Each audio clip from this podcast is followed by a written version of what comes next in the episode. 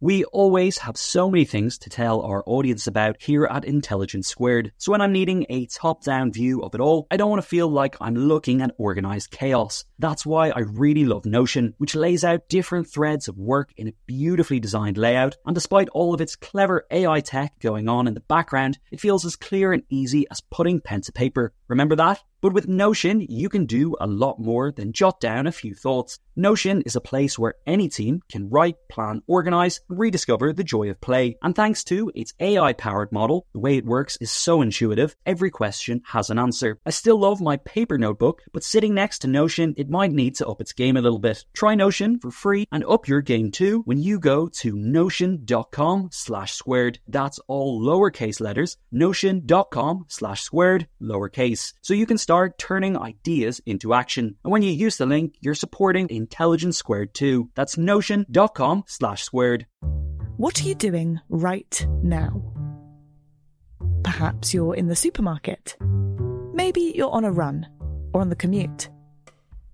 But wherever you are in the world, and whatever you're doing, right now you're also listening to my voice.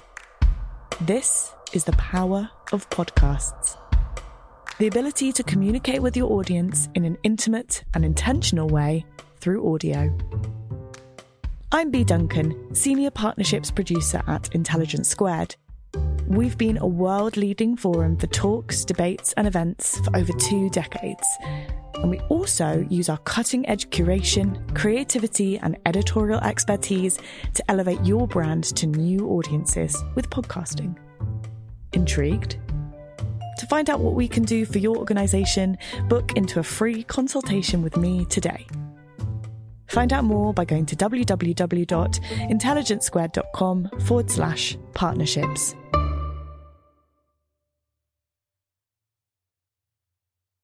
Hi, it's Farah from the Intelligence Squared team here. I'm really excited to be speaking to you guys on a Tuesday instead of our usual Friday slot. We'll be bringing you some bonus episodes for the next few weeks. They're sampled from our new podcast strand called How I Found My Voice, presented by the BBC journalist Samira Ahmed.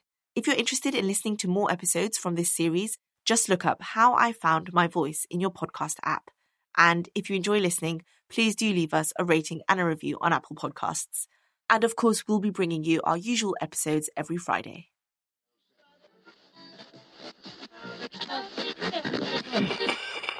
If I remember correctly, I said, I want to be a poet. And he turned around and he said something like, a poet? Have you ever seen a poet skin a rabbit?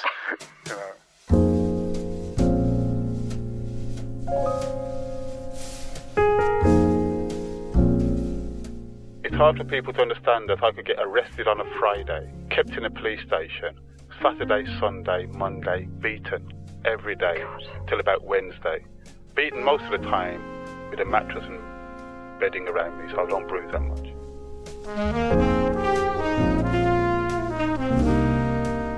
This is divide and rule, let's unite. I used to have a poem that used to go, if you get uptight and you want to fight, fight them, not me. If you check out the scene and things don't right, see them, not me. I came, I saw, I live here, and I have my tribulation to bear. If you're getting uptight and you really want fight, fight them, not me.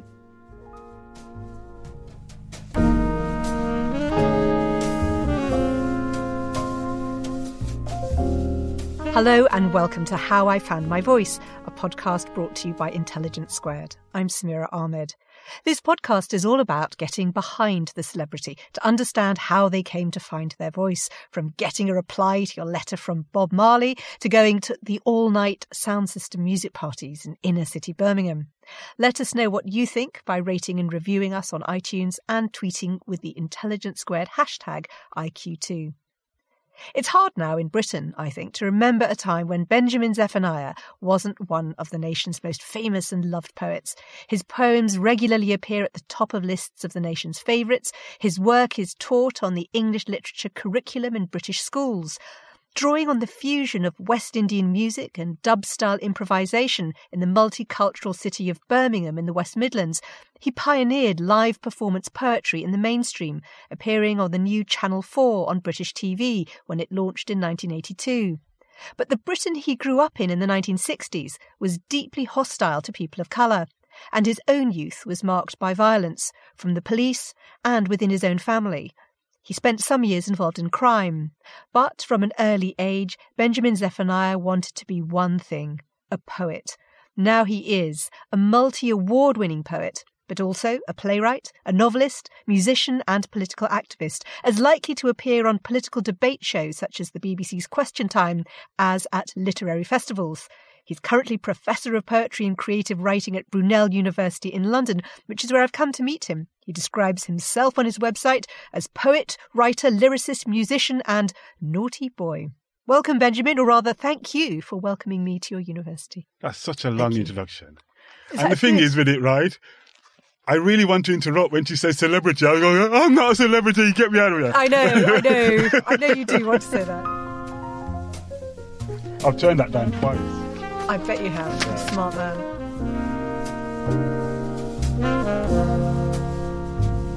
I want to start where you grew up, which is Birmingham, with 6 siblings, with your Jamaican mother and your father from, was it Barbados? Barbados, yeah. Yes. What was that like, that house? I remember it as a lot of fun, actually, most of the time, until it got violent. I can't imagine what it would like to be like a lone child, because there was so much noise going on. There was always somebody crying, somebody complaining, somebody hungry, somebody feeling sick. All the time there was noise. So I really liked it. We were really poor, but I didn't feel poor, and my neighbours were poor. And so there weren't no rich people to admire. There wasn't nobody to be jealous or envious of. And your mother was a nurse and your father worked for the post office? That's right, yes. Yeah. And my father started as a sweeper or a cleaner in the post office and worked his way up. And he never had another job. That was the only job. And he was so proud that he went through that and he rose up with hard work and all that stuff, and proud that he never had a day off work sick. But I think his downfall was that he was a very macho man, and obsessed with being in control. Obsessed with being in control of the family and being in control of my mother. As you brought it up, I wonder if we should talk about it now, which is the fact that you did see him be violent. And yes. He was violent. I mean, you know, there was this punishment aspect to the way children from Caribbean backgrounds sometimes were raised. Well, yes. Which by modern standards seems bizarre. Can you talk us through what you would describe as the violence in the home and how it affected you? Well, first of all, you're right. I mean, Caribbean kids, certainly Jamaican ones, all the families that I knew, and from Barbados as well, were regularly getting beatings.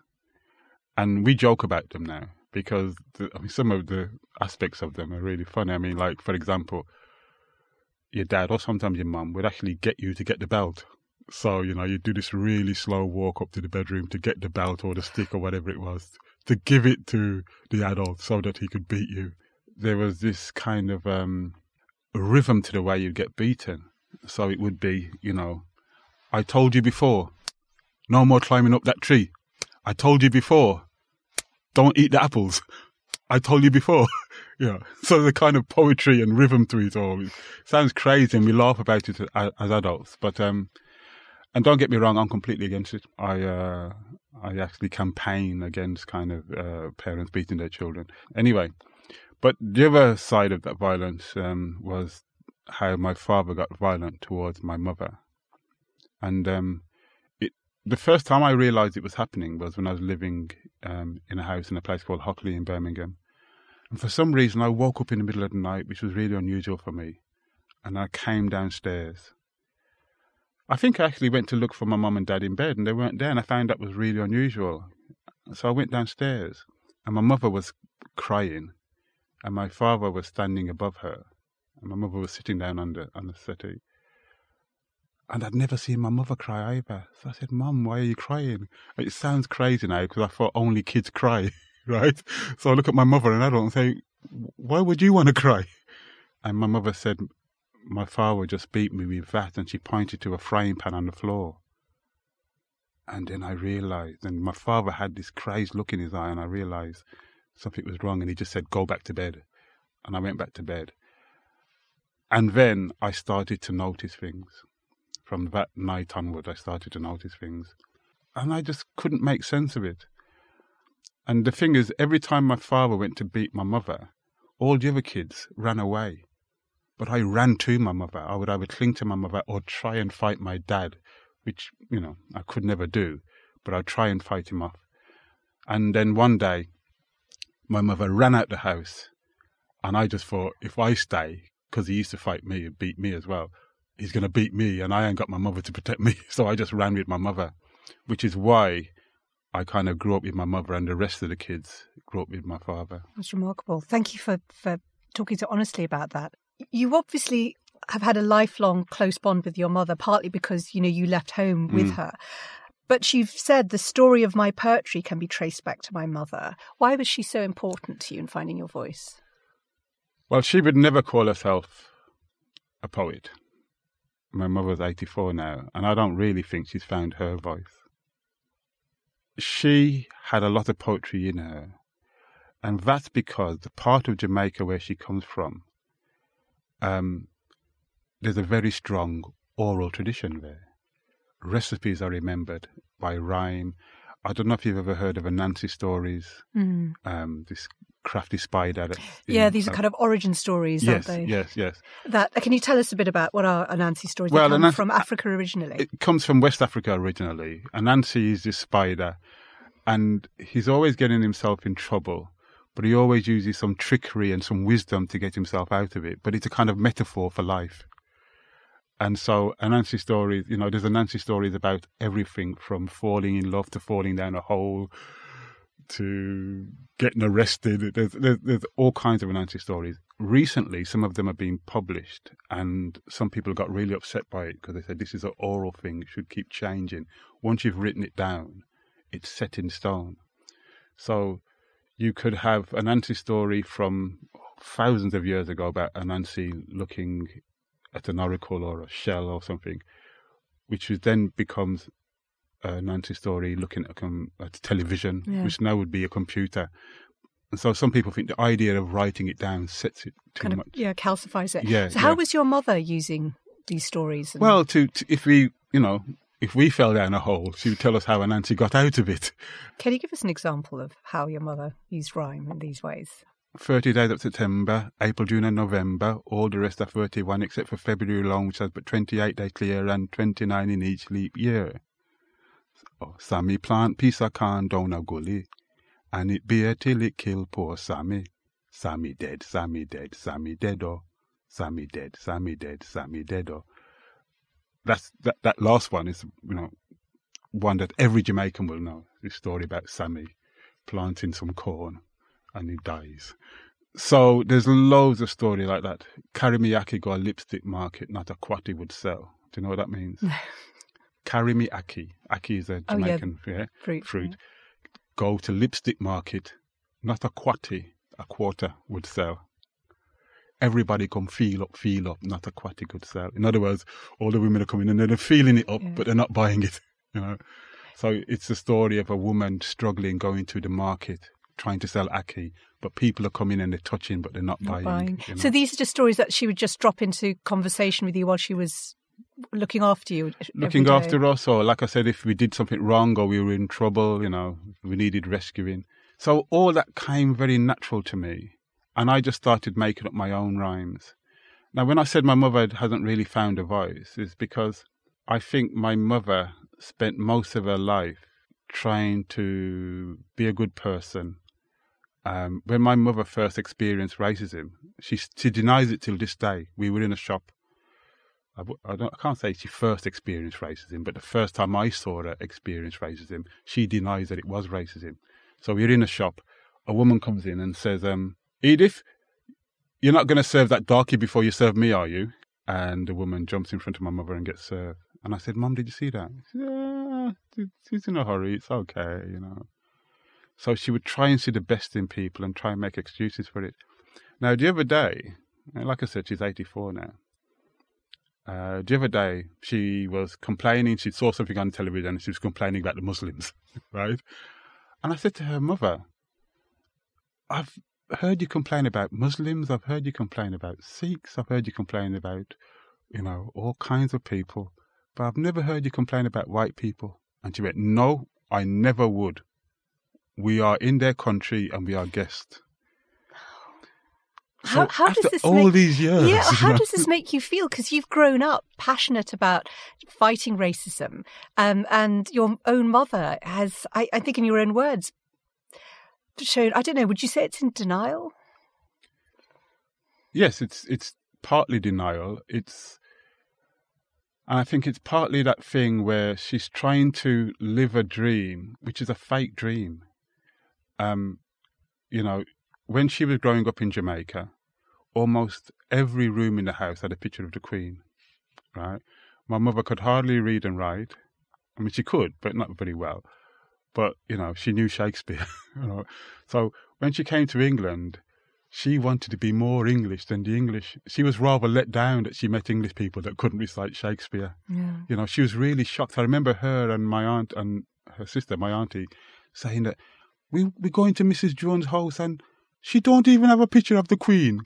How can she do? And she's a white woman, you know. So she still lives in this kind of dreamland that England is somehow superior to everywhere else. The mother country, and she's a guest here, and we still have to behave for our masters, basically, to put it crudely.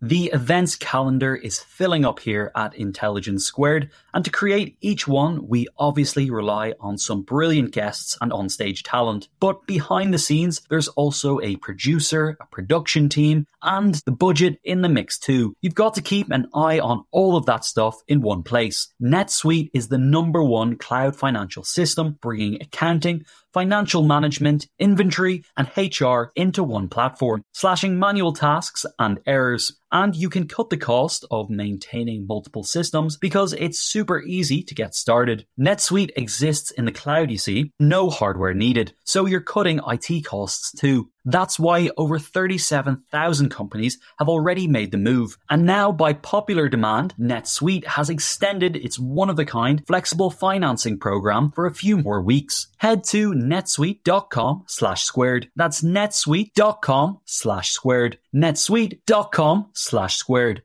Sponsoring the show for this episode is Marquee TV. Marquee TV is a streaming service with a difference. It's bringing you the top tier of performing arts straight into your living room or onto your device. So think dance, theatre, music, anything you might find in the West End, Broadway, or maybe a cool little experimental space too, but saving you the cost of a few tickets as well. I've got happily a bit lost in their vast library of performances, exclusive interviews, and behind-the-scenes content. Choreographer Jonathan Watkins' interpretation of George Orwell's classic 1984 was pretty cool, and I love the dance piece Sutra, inspired by the skills of Buddhist Shaolin monks. And we've got a special treat for our listeners. Marquee TV offers 3 months of access for just 99 cents. That's right, 3 months for only 99 cents. With the code SQUARED, simply visit marquee.tv and use the promo code SQUARED to dive into the world of arts like never before. Bring the arts home with Marquee TV.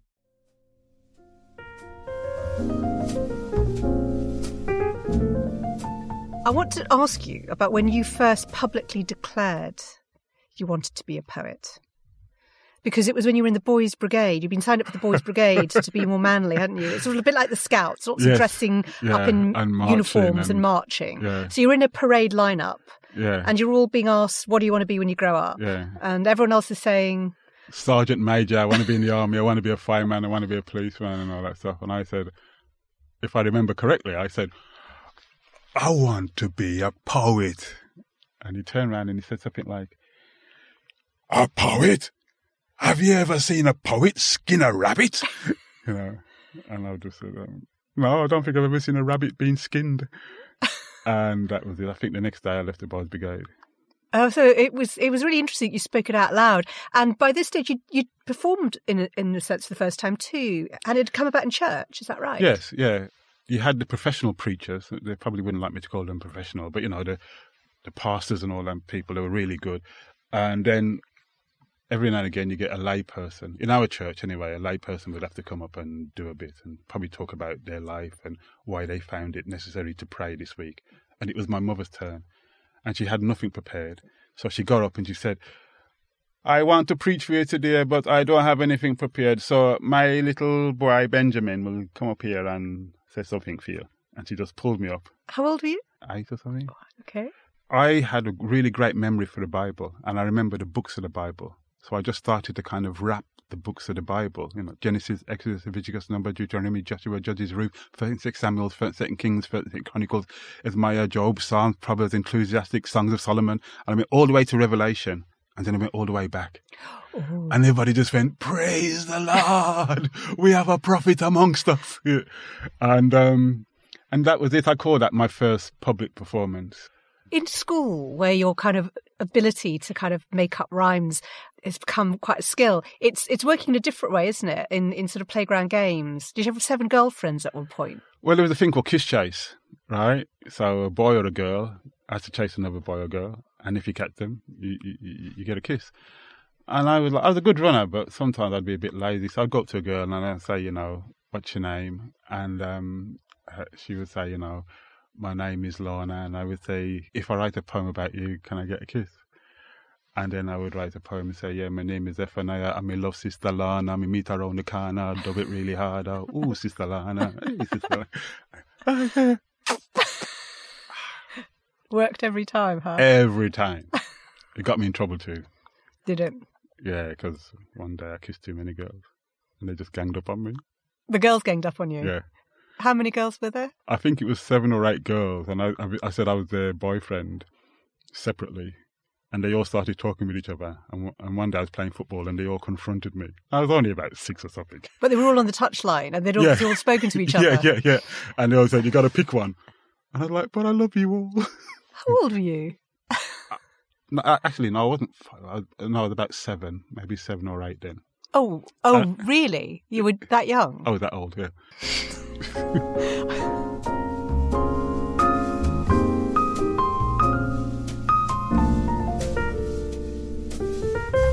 Can you give me a sense of the 1960s Britain you're growing up in? Culturally, what are you influenced by? What are you watching on TV? What are you listening to? I started to watch the news, and it was like Black Power in America. Martin Luther King, you know, Malcolm X, all that kind of stuff. And so very quickly, before I really understood what she was really about, my hero, or should I say shero, was Angela Davis.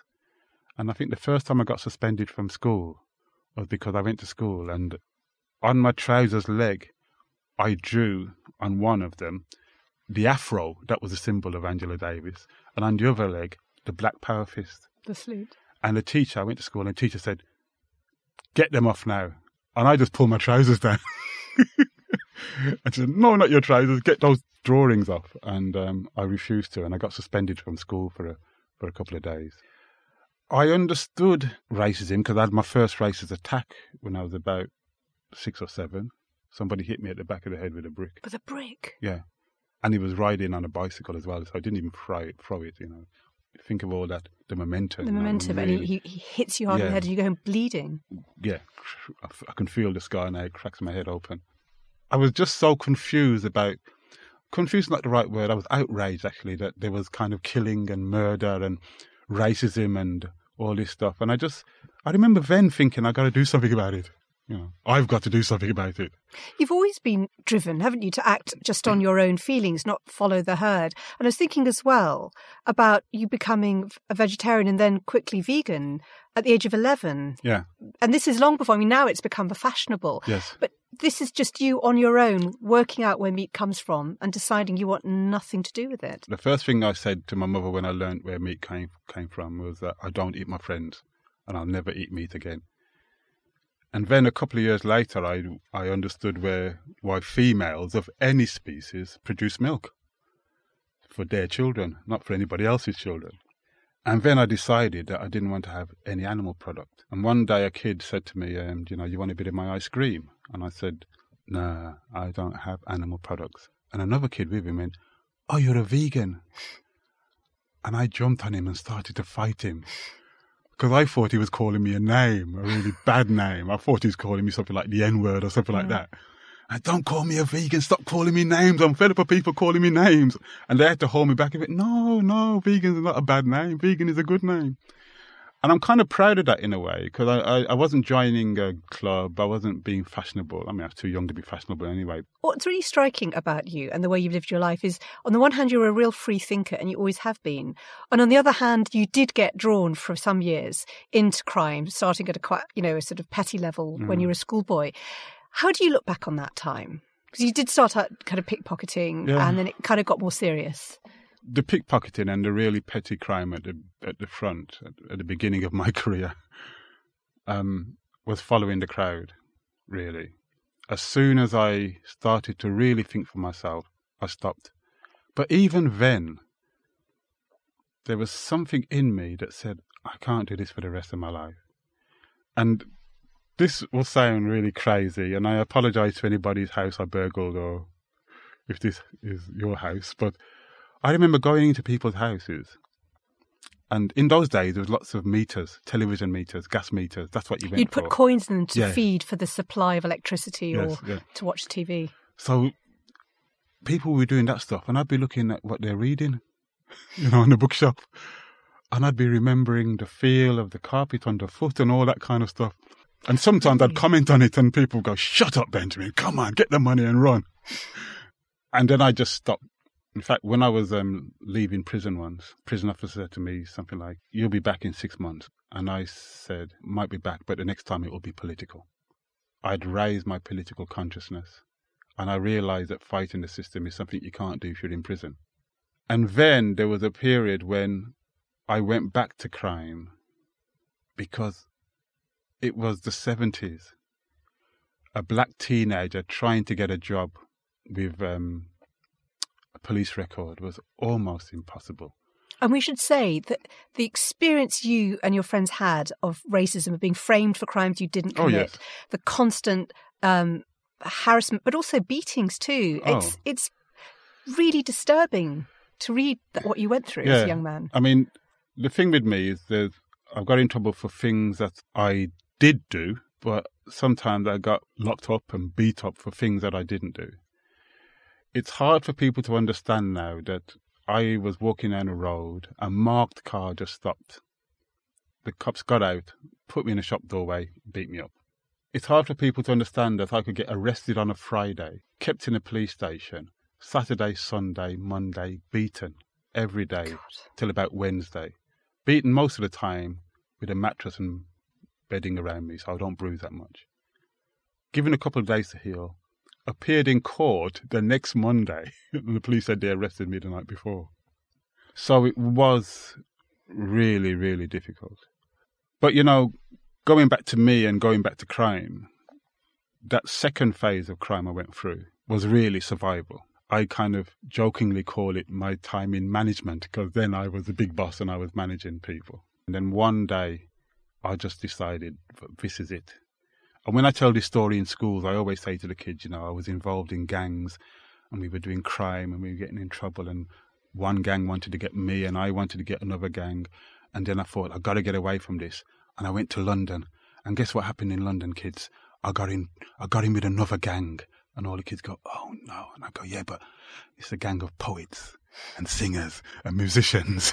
And they go, "Wow, yeah." Well, and the world changes. Yeah, and well, I went, wow, thinking back to this time, because this is the late 70s. 78, 79. Describe this London that you come to, because it's not a London that anyone who's growing up now would recognise. Now London is full of, oligarchs and it's impossible to live. But this is a London of squats and cooperatives, and what's going on? Well, East London was very derelict when I went there. Margaret Thatcher had just been elected, so there was very much a kind of class war going on as well. There were lots of riots. Yeah, the inner-city riots around Liverpool Bristol and Brixton. And sometimes they were called race riots because the majority of people fighting the police were black. But this is because it happened in the kind of areas where lots of black people lived, but they weren't exclusively black rioters. There was a lot of tension in the air, I remember, this is a little bit later, in the mid-80s, I earned a bit of money through doing my poetry and bought myself a white BMW. And I drove this car from Ladbroke Grove in West London to Stratford in East London. And I got stopped 4 times on one journey. And when I got stopped the last time, I said to the cop, this can't be right now, because this is legal money I've earned. I said, I'm legal now. I'm doing the right thing.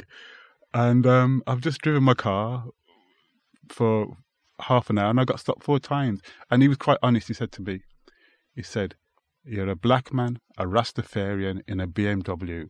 We have been told to stop people like you. You know, and it was almost like it was official, you know. Yeah.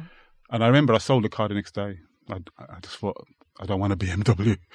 But the early to mid-1980s is also this kind of period of your sort of mainstream breakthrough, appearing on Channel 4 TV, which was this new channel that was particularly interested in finding and reflecting the diversity of modern Britain. They kind of found you, didn't they? Well, I can remember somebody called Simon Heaven approaching me, and he said that there's going to be this new television station. It's called Channel 4.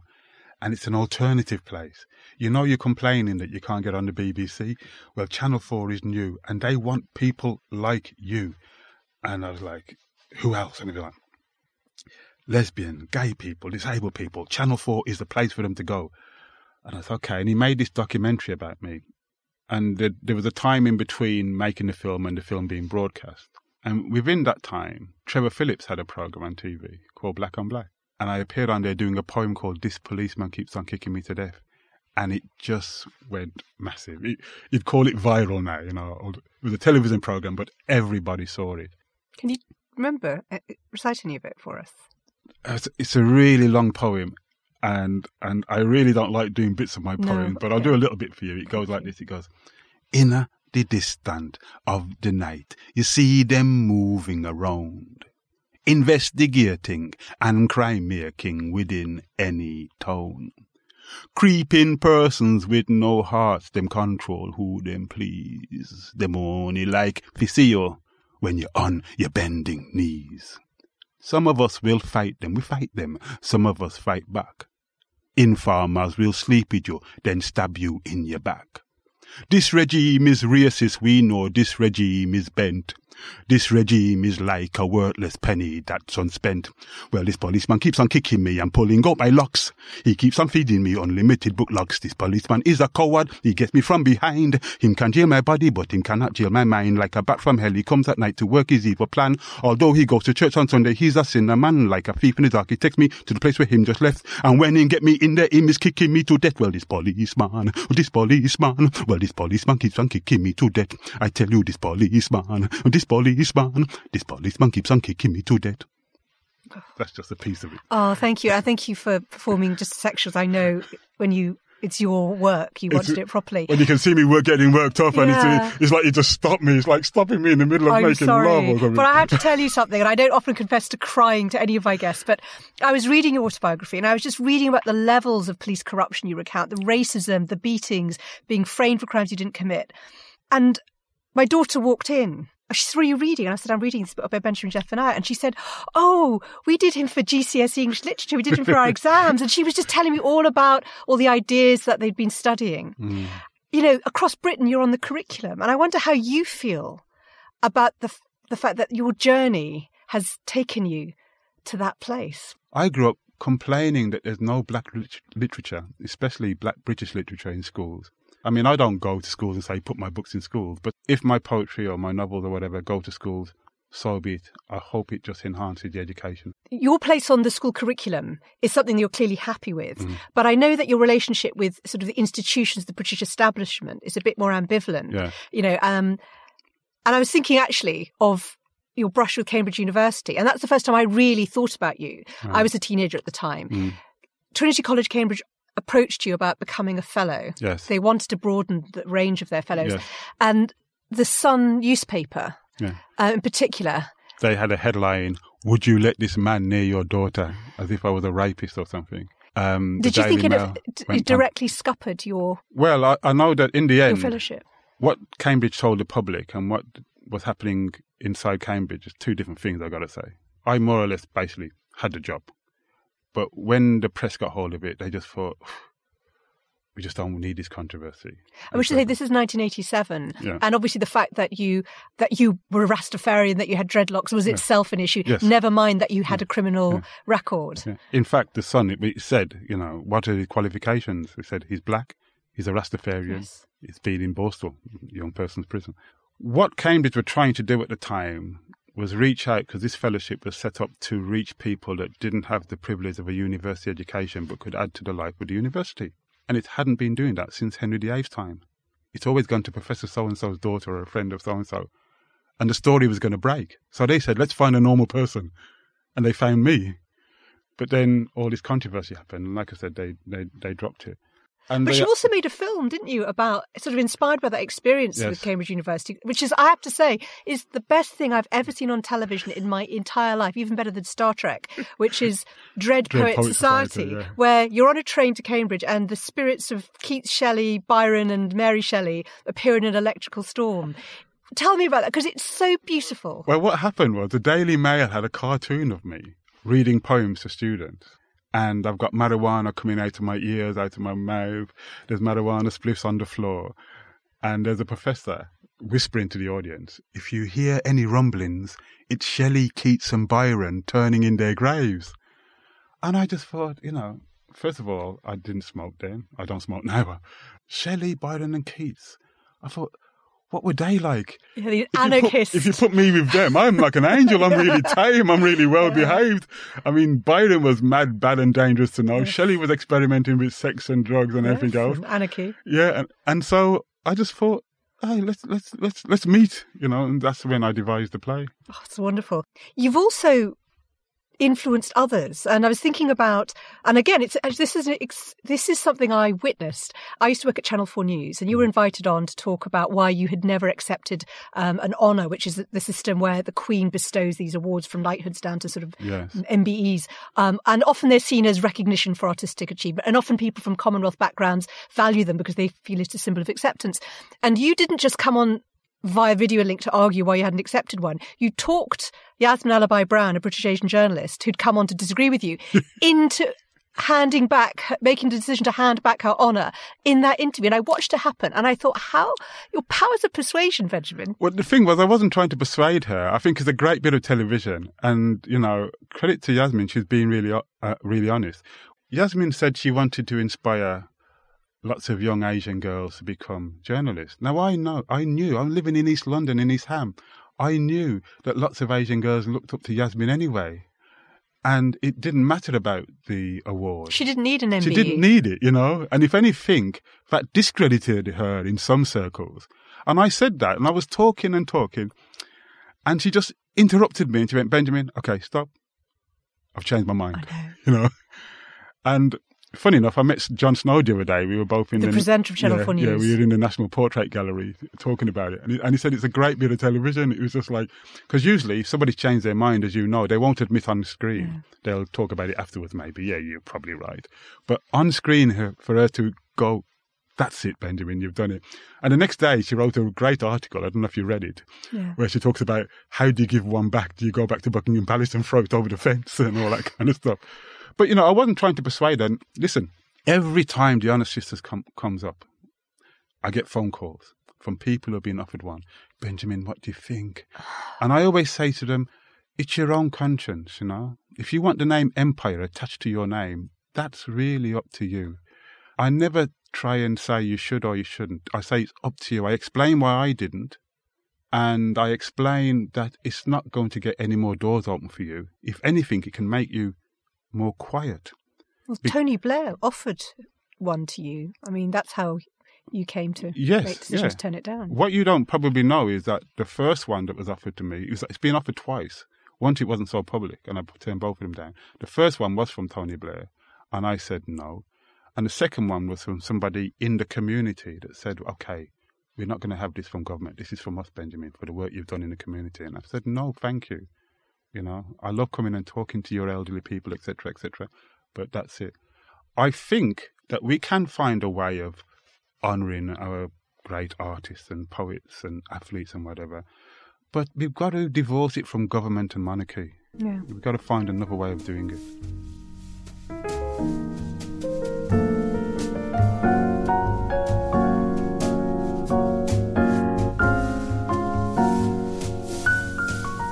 Your work is often ideas that have kind of been gestating in you for years, haven't they? Like White Comedy.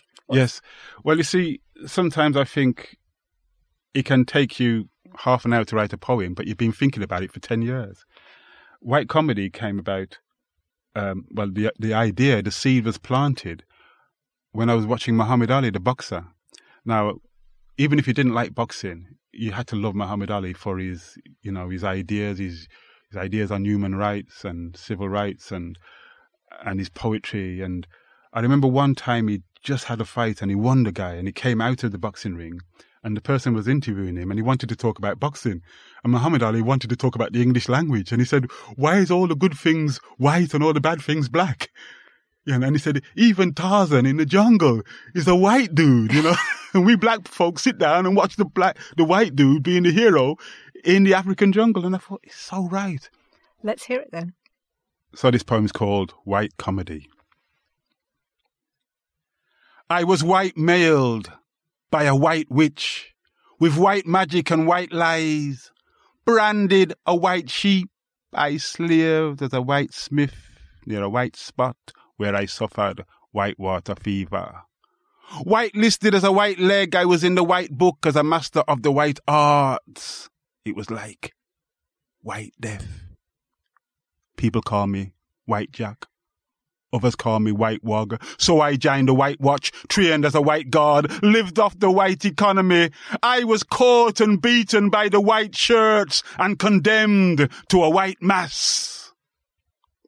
Don't worry, I will be writing to the Black House. Oh, that's wonderful.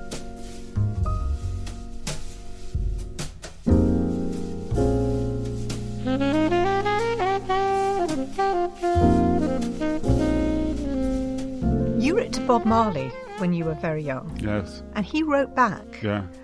Which just has been amazing. And there's a line in that letter which I think has been a kind of mission statement for you. Do you remember what he said?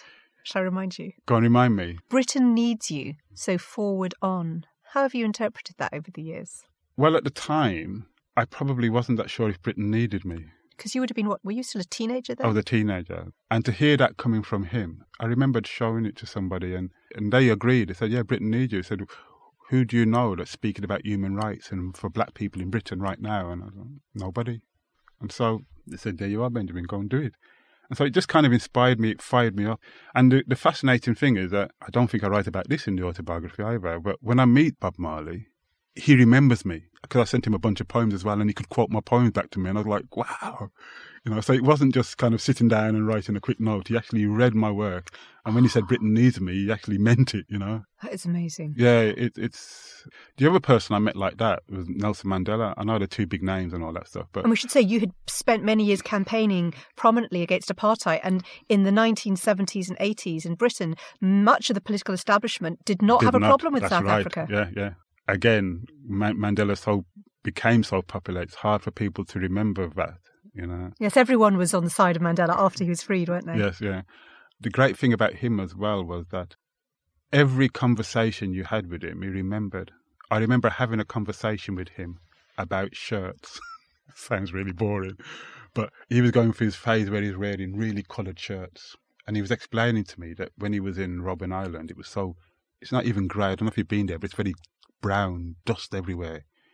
And he'd never really, well, for a long time, he didn't see any colour and he didn't see any children growing up. So he went through this time when he always had colourful shirts on and his grandchildren in tow. And he said to me, Benjamin, you've got to wear much more colourful shirts, man. Tell people that you're here when you walk into a room, you know. And we got interrupted. His car arrived. Madiba, your car is here. And he got in the car and drove off. About 6 years later, at the unrobing, is that the right word, of his statue?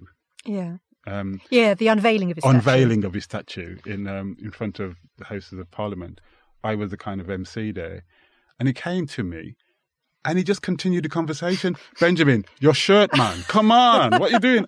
And I was like, wow, you remembered the conversation. You are on the curriculum now. Your poems are among the nation's favourites. What effect do you think you have on young minds trying to find their own voice? And, you know, what advice would you give them? Well, I'd like to know that I'm corrupting young minds. I'd like to know that I'm trying to get people to think out the box. We're in a world now where advertising is so powerful. And so I just want people to think for themselves. It sounds really simple, but so many people find it difficult to think for themselves. Here's my test. I'll say to somebody, what do you think about pollution? And if they turn around to me and say, well, as an Indian or as a China person, and I go, no, you, what do you think? Stop telling me what your government thinks or what your culture thinks or whatever. What do you think? It's so hard to get people to really think for themselves. And in terms of kind of creative thinking and, creating your own work as an artist, I was thinking, you grew up with dyslexia at a time when it wasn't recognised as a condition. What advice would you give to maybe children with dyslexia now? Well, first of all, I always say that dyslexia is not a mark of your intelligence. Some of the most intelligent people in the world are being dyslexic, Einstein, some of the great architects of the day, they say something like 70% of British architects are dyslexic. I've met a couple of them. So don't let that hold you back. It doesn't stop you from having ideas. One thing I'm conscious of, and when we're talking today, is we're living in a world where it feels like racism is on the rise again. As someone who was at the heart of, the anti-Nazi League battle against racism in the 70s and early 80s, is it different today? Yes, it's different. I hesitate to say this, but I hope you and the listeners can understand when I say the race is a lot more sophisticated. In other words, when I was a kid, they just walk on the street and go, we hate you blacks, get out of our country, you don't belong here. So now you have people, you have people that are called racist intellectuals, Populists. You're populist. When you look at some of our leaders, people in power, who have such racist ideas and sexist ideas, and they're in power. And so the racist and sexist people feel emboldened, they feel like this is their time. It's just unbelievable. So we've got to fight them at another level. This battle is going to be a lot more difficult than the other one in the past. The past, it was a lot more physical, and now we got laws passed. But and I'm sure passing laws and making laws is one thing, but to change people's mindsets is another thing. And that can take generations, unfortunately. The interesting thing about racism, wherever it comes from, is that it can spread really easily. You can go to somebody that doesn't understand anything about politics and just say to them, you're homeless. And they go, yeah, I'm homeless. Why am I homeless? And point to a black person and go, because that black person got you home. And they go, yeah, I understand that. I hate black people now. I want my, they're taking our homes and they're taking our jobs. What I did in the East End of London in the 70s, when a racist said this to me, I said, okay, I'll take you and show you how black people live. And I literally took two racist people around some Bengali houses in Tower Hamlets to show them how they lived. And they went, we don't want to live like this. This is terrible. And I said, that's why me and you should be uniting and fighting for better housing for all of us. And so in a way, that idea of telling people, this is divide and rule, let's unite. I used to have a poem that used to go, if you get uptight and you want to fight, fight them, not me. If you check out the scene and things don't right, see them, not me. I came, I saw, I live here, and I have my tribulation to bear. If you're getting uptight and you really want fight, fight them, not me. If you live in a kitchen and you can't afford chicken, blame them, not me. If the taxi pay is high and you live up in the sky, see them, not me. I come from afar, but me live here, and all I want is an equal share. If you're getting uptight and you really want fight, fight them, not me. In other words, I'm saying, look, we should be uniting and fighting the people who are oppressing both of us. It's very hard to say that to the new breed of racists now. They'll start sentences by saying, I'm not a racist, but... So... If you call them a racist, they'll say, I just told you I'm not a racist, but, And so we have to really be on our guard. And like I said, I think it's going to take a long time to overcome this. But we have to fight the battle. We have to, for future generations. We've got to see this one out. Britain needs you. So forward on. Benjamin Zephaniah, thank you so much. How I Found My Voice is a podcast from Intelligence Squared. The producer was Farah Jassett. And if you enjoyed this podcast, please support us by taking a moment to rate and review How I Found My Voice on Apple Podcasts. It helps us know what you think and helps others to find the show.